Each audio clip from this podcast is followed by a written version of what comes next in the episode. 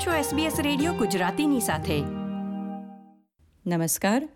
સોમવાર છઠ્ઠી નવેમ્બર બે હજાર ત્રેવીસના મુખ્ય સમાચાર આપ સાંભળી રહ્યા છો નીતલ દેસાઈ પાસેથી SBS ગુજરાતી પર.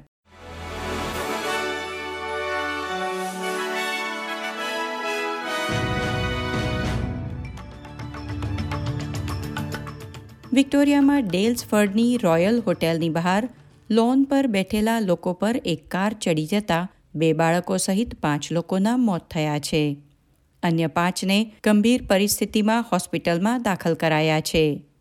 દુર્ઘટનાનો ભોગ બનેલા લોકો વિક્ટોરિયાના જ બે પરિવારના સભ્ય હતા અને એકબીજાને ઓળખતા હતા. બંને પરિવારો લોંગ વીકેન્ડ માટે ડેલ્સફર્ડની મુલાકાતે આવ્યા હતા. સિડનીમાં એક કાર અકસ્માતમાં દસ અને પંદર વર્ષના બે કિશોરો મૃત્યુ પામ્યા છે. પોલીસ ડ્રાઈવર અને એક મુસાફરને શોધી રહી છે, જે કથિત રીતે ઘટના સ્થળથી નાસી ગયા છે. એશક્રોફ્ટ ખાતે મેક્સવેલ એવેન્યુ પર કાર, એક ઝાડ અને પાવર પોલ સાથે અથડાઈ, ત્યારે કારમાં પાછળ બેઠેલા બે બાળકોના મૃત્યુ ઘટના સ્થળે થયા હતા.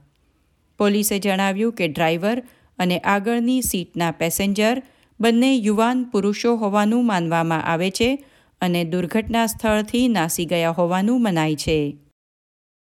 ગાઝામાંથી બહાર આવેલા બાર ઓસ્ટ્રેલિયનો સુરક્ષિત ઘરે પાછા આવી પહોંચ્યા છે. ગાઝા અને ઇઝરાયલ બંને પક્ષે મળીને કુલ અગિયાર હજાર લોકો માર્યા ગયા છે. આ માનવીય વેદના પ્રત્યે આદર દર્શાવતા આ વર્ષે દિવાળી માટે ઓપેરા હાઉસને રોશનીથી પ્રકાશિત નહીં કરવાનો નિર્ણય ન્યૂ સાઉથ વેલ્સની રાજ્ય સરકારે લીધો છે. પરંતુ સાથે જ રાજ્ય સરકાર તરફથી અન્ય રીતે ઉજવણી કરવામાં આવશે તેમ પ્રીમિયરની કચેરીએ જણાવ્યું છે. અગાઉ રાજા ચાર્લ્સના રાજ્યાભિષેક નિમિત્તે ઓપેરા હાઉસને પ્રકાશિત નહીં કરવાનો નિર્ણય લેવાયો હતો, ત્યારે ક્રિસમિન્સ સરકારે રોશની માટે થતો એંશી હજારથી એક લાખ ડોલરનો બિનજરૂરી ખર્ચ નહીં કરવાનું કારણ આગળ ધર્યું હતું. એક ઘરને કથિત ઇરાદાપૂર્વક આગ લગાડવાનો પ્રયાસ કરનાર બે કિશોરોની ધરપકડ કરવામાં આવી છે. ઘરના માલિકે હાથમાં છુરો લઈ લાલોર પાર્કથી દક્ષિણ વેન્ટવર્થવિલ સુધી તેમનો પીછો કર્યો હતો. એ હુમલો કરવા બદલ ઘર માલિકની પણ ધરપકડ કરવામાં આવી છે. ચીન અને ઓસ્ટ્રેલિયામાં વડાપ્રધાન એન્થની એલ્બનીઝીની ચીન મુલાકાતને આવકારવામાં આવી છે. જોકે બધાની નજર આજે બંને દેશના વડાપ્રધાનો વચ્ચેની સત્તાવાર બેઠક પર છે.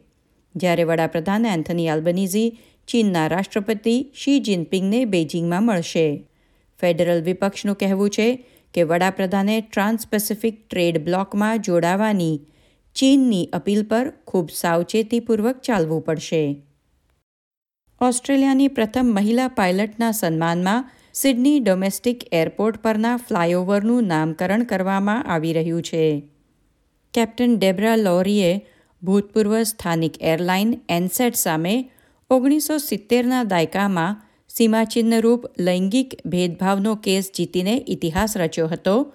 તેમના સન્માનમાં સિડની એરપોર્ટ પરનો ફ્લાયઓવર હવે ડેબ્રા લોરી ફ્લાયઓવર તરીકે ઓળખાશે. આ પ્રકારની વધુ માહિતી મેળવવા માંગો છો?